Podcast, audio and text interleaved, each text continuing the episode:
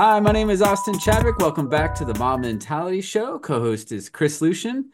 And today we're definitely excited to have David Batten on the show. Got some good topics zero bugs, lean, and mobbing. Uh, so, what's this mobbing thing? I don't know, David. Well, maybe we get to it. You can explain it to us. But, uh, anyways, um, uh, before we jump into those topics, David, uh, can you introduce the audience, uh, yourself to the audience? Yeah, David Batten. I am uh, currently a cloud architect for a company called Packsize. We make boxes. Not terribly interesting on the outset, but we do a lot of really interesting things with hardware and software. And um, I've been a software developer for about 20 years now and have been mobbing for about nine years, primarily as the way of working and have focused on continuous delivery. So I have danced back and forth between infrastructure and software engineering back and forth for for many years now, and and that's that's my passion. That's where I am. Right on, right on. That's Well, if you're continuously delivering, I guess uh, uh, bugs might matter on that. So, uh, what what are your thoughts? You should have zero of them. hey, I like that idea. I give talks from time to time at uh, like local events, uh, code camps and stuff, and was thinking of a topic one time, and I had come across the hashtag. It was either bug zero or zero bugs. I forget which one originally caught my eye, and I started thinking about that. I'm like, huh, what does that really mean? And it kind of turns out that we had built a code base and teams that had naturally zero bug you know behavior and zero bug code bases without thinking of that as a goal. So, I mean, as as you well know, mobbing was we did it, you didn't set out to create mobbing. It was just this is what happened when you tried to do the right thing and make things better. And and we kind of fell into zero bugs, I think, the same way. Nice, nice. Yeah, the uh this come up actually the last a couple times the past couple weeks, but I don't think I've told you this story, Chris. But when I first uh before I heard about where Chris was mobbing and uh, kind of the reputation, um, this zero bugs thing came up, and I mentioned it to a previous organization, and the first thing they said was actually, "Oh, that sounds terrible," because you would have to have such like yeah, exactly like a high pressure, like never make a mistake. And then they sent me an article from like a an organization that adopted like a no mistakes things from the military and so everyone's like crazy scared all the time to make one mistake. And uh, so are you saying you want that, David? Yeah. Absolutely not. Um, I mean, but part of part of you know being in a of having a continuous learning mindset is that mistakes are part of the process. We we will try something, maybe we make a mistake. If you learn from it and improve, then I don't feel that a mistake is a bad thing. It's actually part of the learning journey. But the way that we define zero bugs is that when we ship our code to production, there are no known bugs in that code. We don't have, we don't track a list of bugs and say we're going to get to these in Q2 or anything like that. We use uh, methods like test-driven development, uh, uh, really good automated pipelines, and continuous delivery so that we can have quick feedback on the code that we're writing and getting it into production. Additionally, we use lean and single piece flow as a method of just work on one thing right now. The nice thing about that is when you ship your code to production with no known bugs, when you do learn of a bug through whatever channels you learn of that bug from, you can immediately look at it and triage it and make a decision. Do we stop doing the one thing we're doing right now and fix the bug? Or do we finish the one thing we're doing right now and then fix the bug. Mm. And so putting all of those pieces into place just puts you in a good position to make that decision quickly and to fix the bug as soon as you come across it reasonably. And then you're right back to there are no known bugs in my code base. And it's just a natural flow. All of those things are very helpful to keep in place to get you to this point, and tight, fast feedback loops are super important.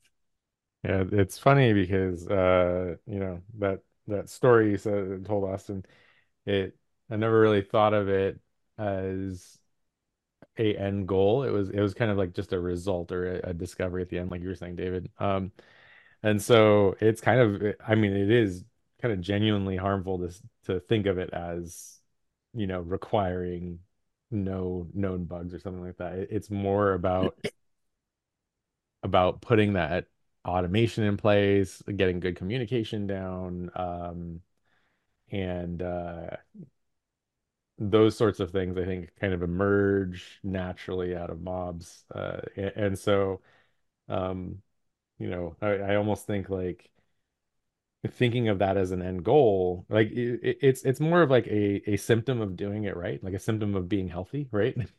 Versus a uh, being a goal or or anything along those lines. And so I, I think that's an interesting uh, perspective shift for me because I know we talk a, a lot about zero bugs, zero known bugs in the code base, but um, it was I, I don't know that it was ever something that we set out to do or wanted to do. It, it just kind of naturally, uh, you know, eventually left the system. Um, and so I, you know, I can think of, you know, before we started mobbing, there was a bug database with hundreds of bugs in it. And then after we had started mobbing, a few years after we had started mobbing, we had naturally stopped using the bug tracker because we were rarely ever in there. So it just became a Kanban card. And then, and so, you know, we told our our IS department, hey, we can just take the bug tracking server down. We don't use it. Um, and so that's like a really that's, that's like, like deleting cool thing, right? all the code, right? Yeah. Like, oh, I'm deleting code. I'm the happiest person on the face of the planet today. Wee! yeah so I, I don't know it's just kind of a, a, a cool thing um like so, so uh I guess you know you, you said that it kind of emerged um you know how did it get there what were some of the signs that that things were moving in that direction um you know was there ever a point where it was bad enough to acknowledge the bug uh the bug count or was it more like adopting good habits naturally led to it? Like, what was the transition yeah, like? Absolutely the latter. It was it was adopting, you know, all of those good patterns that led us there. And then as I was looking at this new new hashtag zero bugs, I'm like, oh, we do that. I was, but I wanted to think of, well, how? How did we get there? And all of these things came into place. When uh, in 2014, I had started working for an organization where a lot of the local developers here had congregated because we all believed in things like you know clean code and and quality code and we believed in TDD and we believed in automated testing continuous delivery and we've kind of all congregated at uh, an organization where those were the expected behaviors we were expected to write TDD we were expected to do continuous delivery and automated deployments and so with the expectation of those practices and the expectation of continuous learning. It was just a natural way for us to uh, to get there. I often talk to people and they're, you know, they're like, well, how did, you know, how did you do that? And I'm like, well, I didn't change the organization. I changed the organization. I basically found the place that was working the way that I thought was, you know, these were the important yeah. things to me as a software engineer that we practice those those things, and I kind of found my way to that organization. Um, so we didn't really we started off on the right foot, and we didn't have these hurdles to overcome, thankfully. Um, getting those things into an organization where those hurdles exist. I don't have a great recipe for that. I wish I did. I would probably be a billionaire and everybody would be happy and all that stuff. But um, the, the did I just try to find small groups of people within an organization as a grassroots of like we believe in these things. Let's use them and then show to the organization how using them has helped us and try to gain traction that way. Uh, with nice. various levels of success. Again, I kind of steered my way toward the organization that expected to work that way and is very helpful. Nice, nice.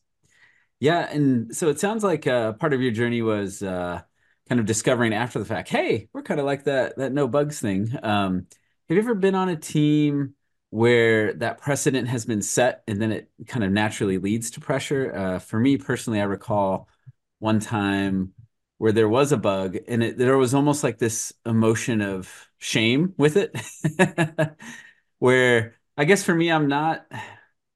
I, I mean, there are times in life I feel guilt and shame, but I'm more kind of like, okay, uh, let's just do the XP thing and we'll automate it away and uh, let's move on. But then there were people on the team that were still like sitting in it, and I didn't know what to do other than just be like, I'm gonna go over here and you know move on. But uh, have you ever have you ever dealt with that? Yeah.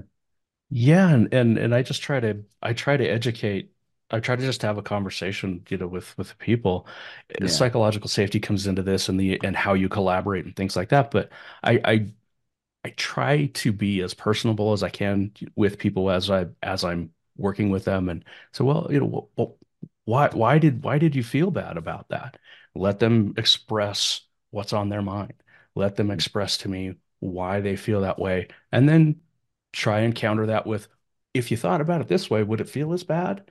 And bringing into the, you know, if you thought about it as a learning moment, if you thought about it as we did the best we could at the time when we made that decision, but now we know more and we can remake the decision if we if we the whole group if we build a system and a feedback loop where that's possible then we can get we can get us past that hump of oh my gosh failure failure is bad mm. um it's hard to change people's minds but i've found that just trying to associate good outcomes with these moments and to just keep repeating them and and and elevating that. When you do come up against a mistake and you're able to learn from it raise up hey we were able to learn from it. Don't don't talk about the mistake talk about the good part about that. Mm. um, i think Woody talks about turning up the good. It feels a little bit like that to me. It's like let's emphasize the good things in the situation uh, and help us overcome what we feel is bad about it yeah, I think everybody is going to have a bug rate too, right? And so um if it, everybody has a bug rate and then but not not necessarily everybody's doing retrospectives and things like that too or or having solid action items. And so um your it's interesting because you know so so some a team will cause a bug every once in a while and then a lot of teams will solve the bug right um, and then put tests around it and things like that. Some of them will accumulate over time and and but you know each team has its own uh i guess bug rate and that team can work to reduce its bug rate right? But it's not like they will never cause a bug right? That's that's the absence of miscommunication right? And yeah. i think that's impossible as long as we're not speaking mind to mind directly or something. Um and so uh you know so if you wanted a purely analytical approach it would be you know only compare yourself to uh, yourself before never compare yourself to others. And um ensure yeah, don't even get me started on metrics. Yeah. Ensure continuous improvement right? And so if you're um uh because yeah uh, i think there's folly in in doing it otherwise. Um but also you know I, I think from this conversation i'm inclined to focus on zero bugs a lot less right? So so like i think talking about it actually might even be harmful in the sense that like using it as a positive metric in any way. Um, and it's almost better to just highlight the, um, you know, the act of covering zombies in your tests or, or doing, you know, other things that, that lead to that health and, and only looking at it as like a symptom of healthiness, um, and, and technical health. So I, I don't know, because if you, if you put too much emphasis on it, and I'm certainly guilty of this, then it will, I guess the side effect of that, right, which I didn't really think about too much, is uh, is that it could cause shame on a team or something along those lines, right? It's like, oh, we're not doing that. So that's a really good point. And yeah. and you know when I talk when I when I did my talk on it at a local code camp, I, I really tried to emphasize the, you know, hey, zero bugs is great and it's a thing and I learned about it and it's all cool, but The important part is all of these things that led to it. Led to it, You yeah. know, it's important that you have, you know, tight feedback loops and all of these things in place because they enable this. This is the result of these great behaviors. And you, Mhm. you going after this is not the goal. It's going after these things. That that's really important. So yeah, I agree with you 100%. Yeah, the uh it almost seems like whatever context you're in, how do we bake quality in? How do we um because a lot of R&D and software and things like that is taking risks, but if you can do risks with safety, right? You know, so like uh how can we do this so that if we know we're breaking production, we would know immediately or prevent it before we get there, you know, all those things. And so, you know, I think if you have if you're focusing on baking quality in um, I feel like Zero Bugs is maybe more of a celebratory moment. Like uh, I know Chris, you like to have our group of mobs uh, do a timeline retrospective, like once a quarter, or you know, every couple times a year, or something like that. I feel like that's a good moment to think about it because when you look at Arlo Belshee's talks, the first time I heard it, I was like, "Whoa!" They literally had zero bugs. But then when he was giving examples, it was kind of like oh, this team literally had no bugs for a year and a half. Or this team, they when I asked them if they had bugs, they're like, oh yeah, last month we did have that one, you know, or, you know, so it's it's not like this literal zero thing, but it is kind of like after the fact, after baking quality in for a while, hey, we are there, or hey, we're way closer to it than we were a year ago. Like I've been on teams where a long time ago where we were carrying 300 bugs sprint to sprint, you know, and uh, and things like that. Yeah. Um, so you know, maybe you're not going to go from 300 to zero in a in a short time, but you know, is it is it you're when you, as you bake quality in, is it starting to look better? You know, when you look at it at the meta scale or something. Yeah. Um, it, it and it's you know, it's the understanding that it's not I have absolutely zero bugs in the code base or we have. Uh, it, it's it's we don't maintain the big list and we treat them one off and we and we solve them as soon as we can. And how do we do that? How can we get there? That's funny you mentioned Arlo. That's he's one of the people that got me like really in tune with this and trying to figure out because yeah, he's like, yeah, a year and a half we didn't have bugs. I'm like, I know that behavior. I've lived in a code base like that and it's glorious. Yeah, well, and there's there's a lot. So so I think from just like a lean perspective, right? Even eh, you dance around the bugs. It's like, oh, we're not going to do that feature because of this other bug is over in that code, so we're going to do this other feature and just like let it live. Or um, there are all kinds of other just weird behaviors that that happen around bugs that if they didn't exist, or if you ha if you felt safety to change the code base to not break things further or something, um, then the the decision about what to do next may change um, and and yield a higher return on cost of delay, right? And Yeah. um, I also think that uh, you know, so so in the context of of the uh, the Arlo talks, so so Arlo has the definition of anything that surprises a human, right? Which is Right. I think a very very difficult thing to do. Um, there's also the definition of like known bugs or reported bugs back from users, right? Active users. Um, and uh, but but again, you know, I, I think it is more about what you're saying of like how do you how do you treat a bug when it comes in? Like is it is it important or you know is it is it looked at it through a lean lens? Are are you saying is this waste in the system and how do we eliminate that waste? That's a much more important conversation than uh our current bug count, right? Um and and, and then also I think Austin the, the idea of like gradually reducing the bug count over time, right? If the number is shrinking, then like that's a sign of of just, you know, organizational health, team health, that sort of thing. Better health, yeah. And uh and, just tolerance, you know, so, so yeah, triaging a bug um I think when you triage and you have 300 bugs and and you're regularly triaging it it's it's probably just an incentives problem like right like even just looking at the waste and quantifying or, or costing out the waste uh, from just a financial level I don't know that uh, that people in many businesses that are non-technical understand the cost of that waste and even technical people um, I think sometimes get this impression that if they left the bug there, then uh, you know it'll be a higher return than if they focus on something else. But then, but then they're sacrificing the, the long term for the short term. I think very often. Yeah, and that's I've never been a fan of that. I, I'm I'm to my the way that I tend to work and the personality that I that I kind of try to bring in my teams is I would rather spend you know, I would rather spend some time now than spend it in tiny chunks forever. Yeah. It's like I, I want to spend that time up front and eliminate the tiny chunks forever behavior because they just interrupt.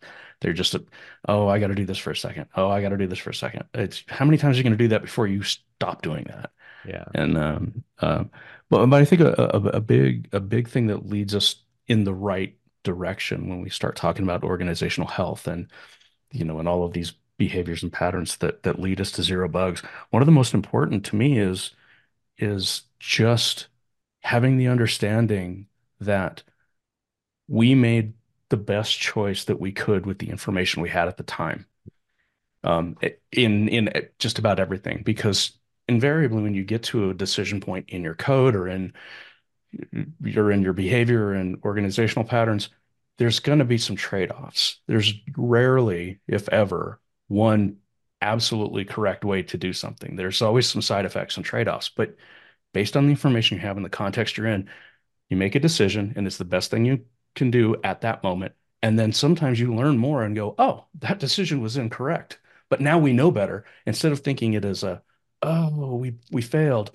Use it as a training moment say we're going to get better. That leads us to all of these other patterns and all these other behaviors. So that's just like bug came in, no problem. We'll get that taken care of. Let's finish this thing, push it to production. Okay, fix that bug, write our tests, do our thing, push it to production. And then there's no failure. There's no feeling bad. Uh, it's just another piece of work in the system. It's part of the product. Yeah. And I, I really like that because I think uh, that loop you just described of kind of prime directive to myself and my team and what do we have in front of us? What's the number one priority thing to work on? Let's do that well, bacon quality, ship it. Next thing. Like that's something you can rely on for contentment no matter what's going on. You could be in the middle of a code base that's a hurricane of mess. You could be in a, you know, beautiful code base. Um, but I feel like if you when you're focusing on that, um, you know, and doing that well with you know TDD mobbing and other things, many teams have realized that, and so I think you're right. It's almost kind of like happiness. Like if you focus too much on happiness, right, it's hard to be happy. but if you're focusing on doing good things, uh, you'll realize later, like, oh, I'm happy, you know, or you know that that kind of thing. And so I, I kind of feel like there could be a similar things with zero bugs. It's not like my daily loop is is our code base zero bugs today? Oh, and we're not, so I'm unhappy. You know, yeah. it's uh, um, but it is a fun thing to reflect on, and it is when you have been on teams like that with a lot of the waste uh gone. It is a glorious thing to celebrate. You know what I mean? Like, uh, yeah. so celebrate it when you got it, and then when you don't, that's okay. You know, go back to that smaller feedback loop you were talking about. Yeah. Yeah. well, I, I, you know, I think that, um, having having zero bugs as a goal may be distracting right? Yeah. and so if you're talking about a lofty goal of zero bugs right they what what is the side effect of that? Well it might be uh behaviors you don't want like oh let's slow down the release so that we can get more tests in or let's right like there, there's all kinds of things that can go wrong with that as a goal. Um but having you know in, you know better Dora metrics is is something that may lead to more bugs in in the in the short term, but then a process of retrospecting would then reduce the chances of bugs on the way out, right? Um, and so I told like you not to get me started on metrics. Don't yeah, do yeah, it. Yeah, yeah. we have to let them do it now. Yeah, yeah, we, we could certainly talk about that, but but no, I mean, I, will just I'll just make myself angry. yeah. Okay. Okay. That's fine. That's fine. But so so uh, you know, if you are looking at a metric or or even just a goal, like let's just talk about goals, right? So, um, you know, a goal may be to uh, be lean, right? Uh, like that. That I think is a virtuous goal, but but a goal, you know, having a goal of zero bugs, right, is is kind of the the Deming thing where it's like, okay, you're gonna look at, you know, that bug count at the end and oh, there was actually nothing you could have done to stop this bug from coming through because it's just learning you didn't have yet. And so it was impossible to to eliminate that bug up front. But but what you can do is have a a, a habit of like onzen or uh, kaizen activities, right? Um, and uh, and so the continuous improvement process will eventually eliminate that. And and so yes, I, I agree totally, Austin, with this idea of like reflecting on hitting zero bugs for some time, you know, during like a annual timeline retro. Um, but I, I don't, you know, I'm I'm convincing myself more and more during this conversation that that having zero bugs as a goal is probably harmful. Yeah, it just felt like a natural side effect of us doing all of the other things really well. Totally agree. Uh, and yeah, and for that, it, and it's it's a it's a bit of a feather in your cap. It's like, oh, yes. oh, by the way, additionally, yeah. you know, it's like we do these things, and yeah, we have no known bugs in our code base. So yeah, nice. nice I don't nice. I don't know that I've ever caught myself to say that no known bugs was never a goal, right? And so like you're saying like, oh yeah, we had no known bugs for a year and a half. And and saying that statement feels really good and it's like you're proud of your team. But um I, I think never during that time were we like we want to have zero bugs in the code base. And I, I, and so that's I it's just the second order effects, the the systems thinking part of me that's like, oh man, it's probably damaging down the line. And, and I'll interject that I don't know if it's always damaging. You know, I think it, it can be depending on the team and the context. Um, yeah.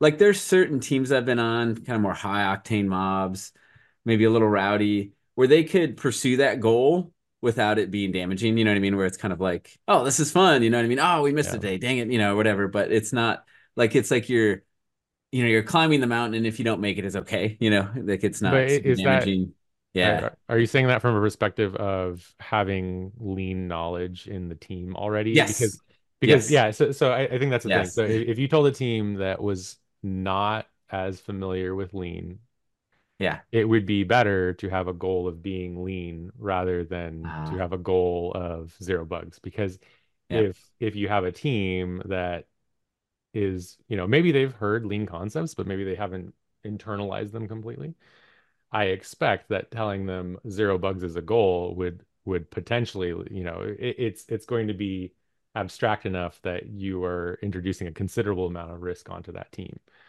Um, so yeah, anyway.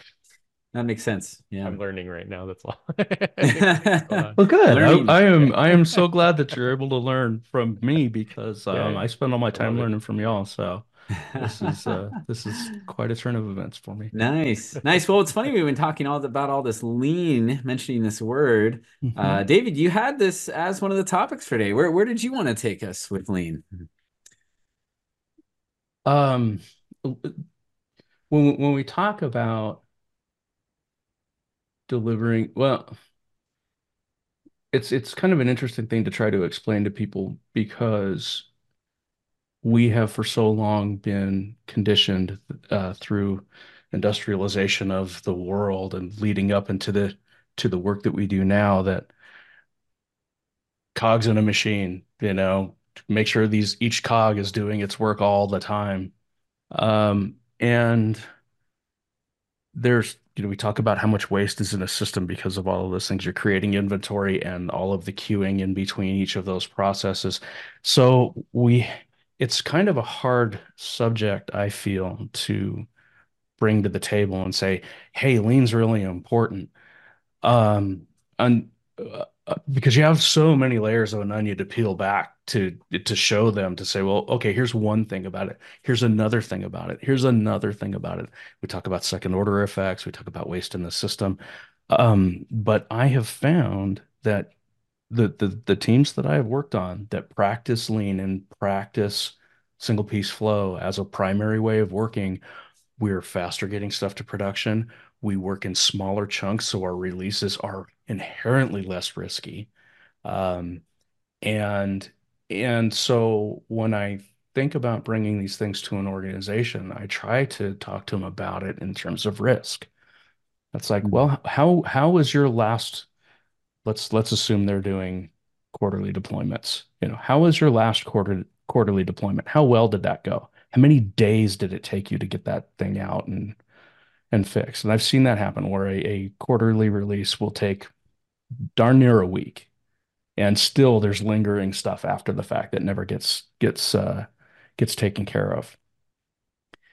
But when you can prove to people that, oh no, we release multiple times a day, and any problem or rollback is minutes and then you're done and you're you're not worried. You don't have it hanging over your head. Nothing takes days or weeks.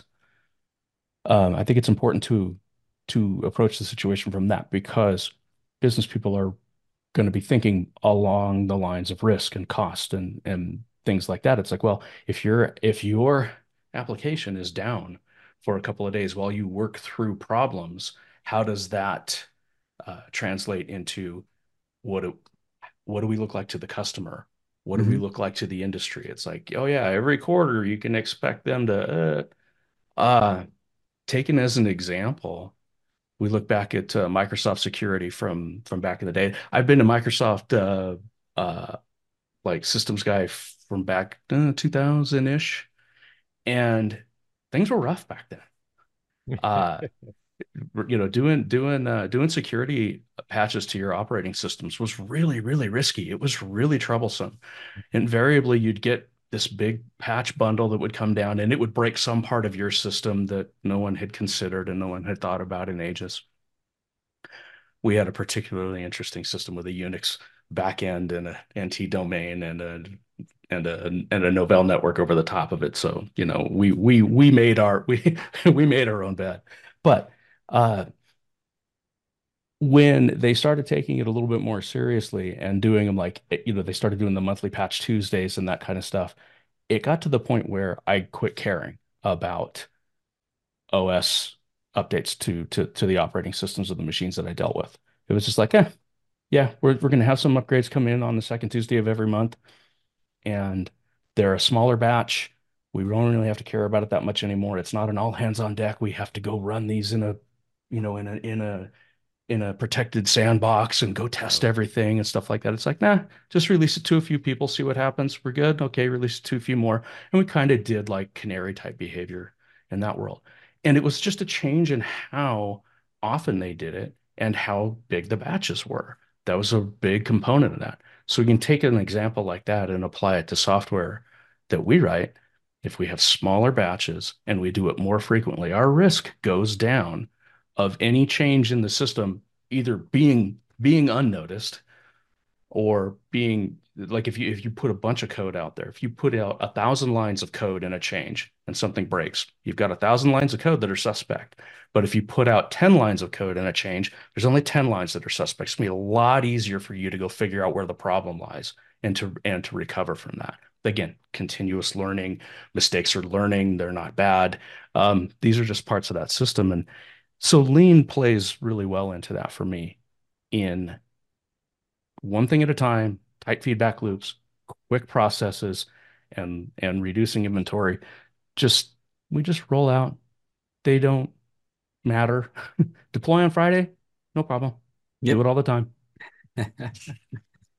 Yeah, yeah, yeah. I love that because it really is, batch size is a, such a super big deal, right? Uh, and that uh, how it's like uh, I'm failing to think of an analogy, but basically the building blocks when they're so tiny and safe, there could be a million of them, there could be 10 of them, you know, there could be a million commits, there could be five commits, there could be 30. But when we, we know instantly that each commit was safe and done and we didn't break anything, you can add them all together and it's fine. And so that's it's uh I think it's what leads to a lot of joy with kind of like lean, applying lean to software is uh, a lot of stress goes away, right? Um, and uh, yeah, and, and I like how you talked about um, lean from the business perspective, right? Because they they certainly feel that. Um, you know, it, it, uh, your your operating system example uh, was very true. You know, for for any time we got a so, uh, uh, operating system update. But if you think about our software uh, to our customers into the business, do they even notice the difference uh, are they scared for any release or change, right? um, yeah, and so while they may not know lean or know the concepts, they can tell you uh, are they scared or not, and how big is the batch, right? right. Um, and so I think I've had customers who know nothing about lean, but appreciate it when we operate in a lean way because things are just happier in general. so uh, I appreciate they brought that up. And um, another thing I noticed is I appreciate Chris uh, being vulnerable earlier with his learning. And uh, I'm always learning on this show, but I think that's a key part about lean too, is that uh, you uh, our mob, every mob I've been on for a while has always kind of had a system diagram of the system, so to speak.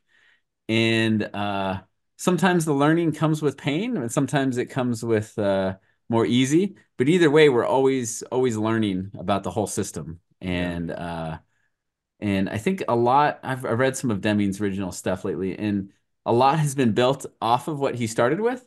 But if I'm understanding it correctly, because I've only read two books his system diagram I think was pretty simple. There wasn't a lot of uh, bells and widgets and whistles and all this stuff on it. It seemed to be pretty simple. Um, what's your experience with seeing the whole system in your teams? Um, it, it depends on how on how the system is represented. Sometimes the boxes are too big, sometimes they're too small, and it takes some conversations to get there. Um, but I, I I feel that you know, you think about how how Deming views the system as this a simpler system, that's going to be easier to wrap your heads around when we're thinking about the things that we care about. Also, when we're thinking about lean and we're thinking about how we uh, deliver code, thinking uh, in terms of the value of the thing that ends up in production, that ends up in front of the people, the system should always be in service of that thing being worked on with high quality, getting it quickly through the uh, through the system. So it's it's it's often helpful to draw out that system diagram and look for things in there. It's like, well, why are we doing this process? What does this loop represent? Could we could we get rid of this loop or shorten it in some way uh, to think uh, to think about getting that value out there in a in a in a quicker way? One of the people that I worked with, Matt, he was very good at every once in a while we'd be down in the code, writing code, and he would say, wait a minute, can we put a pause on this for just a second? Let's go to the whiteboard. I don't think I really have grasped where we are. And he would draw, start drawing on the whiteboard and start asking questions, and we would, you know, draw out that part of the system. And I really feel that that helped us find complexities. It helped us find things that was like, wait a minute, yeah, that that that is not, is that what you heard when we said that? Because that's not what we meant. So let's let's simplify this and bring it back in. And I, I think having those constant conversations can help you arrive at a the simplest way to get the thing done that you care about.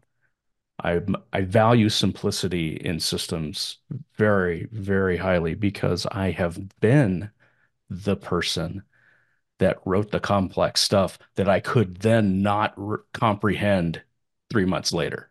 I went back to my own code and went, what was I thinking? None of this. And so I have trained myself over the years to be like, make it as simple as you can. Make it really simple. Make it really easy to read so that I know what's going on. And the thing, the same thing goes with system diagrams. They should be simple, easy to read, easy to put in front of somebody else and say, can, can you, can you understand the system from this thing? Yeah, and something you said there really resonated with me, and, and maybe it's kind of obvious, but uh, like a system diagram of code, let's just say classes or objects or modules, and then a system diagram of like, uh, you know, customers and value and how we get value to them and that kind of thing. What's interesting to me is that with code, you keep refactoring until the code is simple and the system diagram is simple, right? You know, and I'm starting to think like you keep refactoring the uh the system the system system mm-hmm. until it's simple and to not you know if, if the system diagram feels uncomfortable keep uh refactoring it. It, it in what ways you can control and maybe you know inverse conway maneuvers and things like this come to mind um but if if the system diagram is uncomfortable, just like when you look at code and it's uncomfortable, it's like a code smell, like ah, this doesn't feel good. Let's let's keep tinkering with it until it feels simple. Um, yeah, and and I mean that's sometimes easier to say in simpler systems, but I think that's kind of the point of DDD and some of these things, right? Is that you can have these gigantic, crazy systems, but you can keep refactoring them until they they are s- simple enough so you have the fast feedback loops and stuff. Uh, that that's an area of scale that I'm I'm less familiar with, but um, thank you for inspiring me. I too am learning on the show. Hey, David. well, you know, bounded context and domain-driven design are very key to that because yeah, the the, if if a, if a change that I'm going to make in my part of the world in my part of the system, if that has side effects that ripple out through the rest of the system, then I have to infinitely think about all of those other changes and how they might affect people. But if we build things with bounded context and domains uh, in mind, then we naturally build those abstraction layers between them so that I can make the changes without having to worry about the ripple effect um, mm-hmm. and the blast radius of those changes. So keeping my part of the diagram well understood and well bounded is really, really important for that behavior for for us. And and um, that was another thing that we did uh, at uh, um, at Pluralsight in 2014 was we really focused on teams owning a bounded context and and defining the system in a way that enabled us to do the thinking and the changing we needed to do around our part of the world without worrying about the blast radius of those changes to other other BCs. It was super important.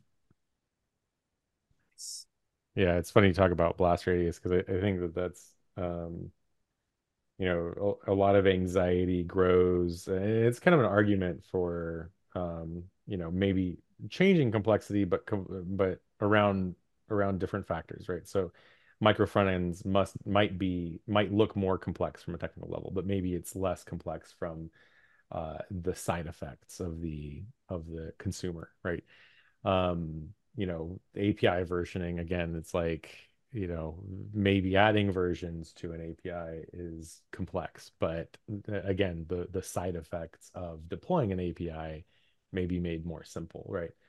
Um, so uh, I, think when we talk about simplicity it's important to consider simplicity of the entire system and i think um, once once people you know once developers look you know maybe this is my my area of effect and they don't consider everything that happens as a result of you know the deployment and then the con- con- consumption of that deployment and so on and so forth. So um yeah i don't know.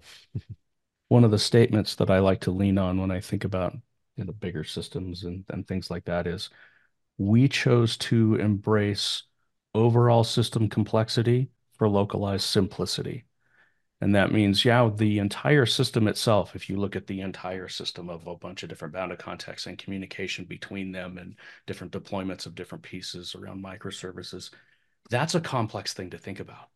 That's a lot of stuff. And there's a lot of things going on and there's a lot of messages moving around the system. However, what it does enable you to do is reason about your part of the world without that blast radius. And so it's a choice. You know, going back to what we were talking about earlier about there's you you do the best with what you have there's always a choice to make and you do the best thing you can this is an example of that where overall the system is more complex but we enable smaller bits of that system to move rapidly mm-hmm. and to mm-hmm. work in a lean fashion and to not have to get everybody else on board to get this change out things like that and that's that's really important i think to maintaining uh, sanity and and and team health and happiness it's if every change i make has all of these other side effects and all of these other people to coordinate with and talk to it's not i'm, I'm not going to be super happy about that relative to i can do what needs to be done with what we're thinking about right now without having too many consequences hmm. too yeah, many yeah. yeah and it reminds me of uh uh, Fowler made it in the refactoring book about kind of more of a low level code problem, but is he's saying uh, my usual bias is design interfaces that might make life easier for their consumers, right? And so, but if you're thinking about it like a system level, like bounded context or things, right? If you have a bunch of subsystems that make life easier for the consumers, your overall system becomes simple, I think, or at least simpler. Um, And yeah, so that's some brainstorming going through my head right now. But we uh, might be getting close to time, and I know Chris gonna have to close it down soon. Uh, but do you want to give a soundbite on mobbing, uh, David? so uh, my my first experience with mobbing was before I had even heard about it. Uh, we were against a deadline, and we needed information that was in somebody's brain, and I we couldn't get it out through the normal channels. And and uh, we basically said, "Hey, we need so and so in here with us in the room, or this project's not going to meet its deadline." And we mm-hmm. Took over the war room. I had one of the TVs with my computer another dev had the other TV, and we would just go line by line through this application. Does this do what you want it to do? No, let's fix it. And we just went through it. The neat thing about that is when we were done, we were done. There was because the person that had all of the knowledge about what we wanted to build was right there signing off on every little thing that we did in the application. So when we were done and we shipped it, we were done. And that was really like, wow, this was amazing. We don't have, it's not coming back to us. It's not like, oh, you need to go fix this. You need to go fix that. we just did tripping. it right. Yeah. and then I got exposed to it via uh, a workshop after the Agile Roots conference that was here in Salt Lake City. Uh, Woody and Llewellyn did a workshop and it wasn't about mob programming. It was about working with legacy code, but we were using a Randori style and mob style to do it. And we were like, what is, this is great. And uh, and so a, a, few of us here in the local community started to experiment with those ideas and the, experiment with those things. In 2014, when we started up uh, um, some of the smaller teams at Pluralsight, Mike and I walked into an office. There were some TVs on the wall, and he looked at me and he said, "Well, we're mobbing, aren't we?" And I said, "Well, of course we are." And it just took off. And uh, we awesome. decided at that moment that we were going to mob primarily as a way of of working on code and uh, the CTO would come to eh, he would he would talk to me, so I assume he talked to everybody else too. But he would say, "Hey, Dave, how's the how's the mobbing going? You know, how, do you feel like it's the right way to work?" And I tell him, I said, "Yeah, I do. I I still feel like we're on the right track. We're still getting things done. I, I still feel like it's the right thing to do." And I would have those conversations with him from time to time. I pretty soon stopped having them. He he stopped asking. Hmm. because we were proving by doing the work and having this constant delivery of of features to production that the way we were working was working. And i just it it just is because i'm i'm kind of a social person anyway. I like to chatter in case you haven't noticed. And i I just it feels really good to me to talk about an idea and when it goes into the code, I'm confident that's the best we can all do. When I mm. work by myself, I maybe it's because I've been mobbing for so long, but I kind of lack a little bit of confidence if it's if if I don't have someone there to help me along and help me think through that thing because I just I know I'm I know I'm fallible, but I know that we are less fallible. And so having that group together, making these decisions and getting the stuff into code and, and doing it quickly with tight feedback loops in real time is so powerful and so amazing uh, to me that I I really have a hard time working any other way. I feel bad for the code if I if I work by myself. well, the code should speak to you and it should tell you it's happy. I, yes, absolutely. well, uh, that might be a good time for us to close things out. Um, and so, uh, before we do, is there anything that you want to plug or share before we sign off? Uh, the software teaming conference is coming up in April of 2024 in New England, and uh, they have uh, asked me to be a facilitator for part of that. So uh, if you're interested in mob programming, please come join us. I would love to, you know, to talk about it and help people work with it and understand it. I think it's an amazing way to work, and happy to be part of uh, that whole group that can contribute to putting us in a better place. Yeah. Well, and uh, I think I will also be speaking at that conference too. So yeah. Okay. Well, I, will I'll get to meet you in person. Yeah, yeah, that'll How's be that? great. Yeah, we'll get to see each other. Yeah. All I gotta say, David, is just you know, depending on how tall you are, you might have to look up pretty high to. oh, I'm sure this is gonna be fun. yeah. All right. Well, uh, yeah, sounds good. And um, you know, uh, maybe you know somebody. Maybe uh, to our audience, uh, maybe you know somebody that their code tells them it's sad. And uh, if it does tell them it's sad, it, uh, it might be a good idea to share this episode with them uh, so that they can uh, find the habits that might lead to zero bugs, but don't tell them uh, to make that a goal. And uh, you know, with that, uh, you know, please like and subscribe, uh, hit the notification bell, and Uh, thank you for listening, everybody. Thanks, David, for being on the show with us, and thank you for having me. See you next time. Bye, everybody. See ya.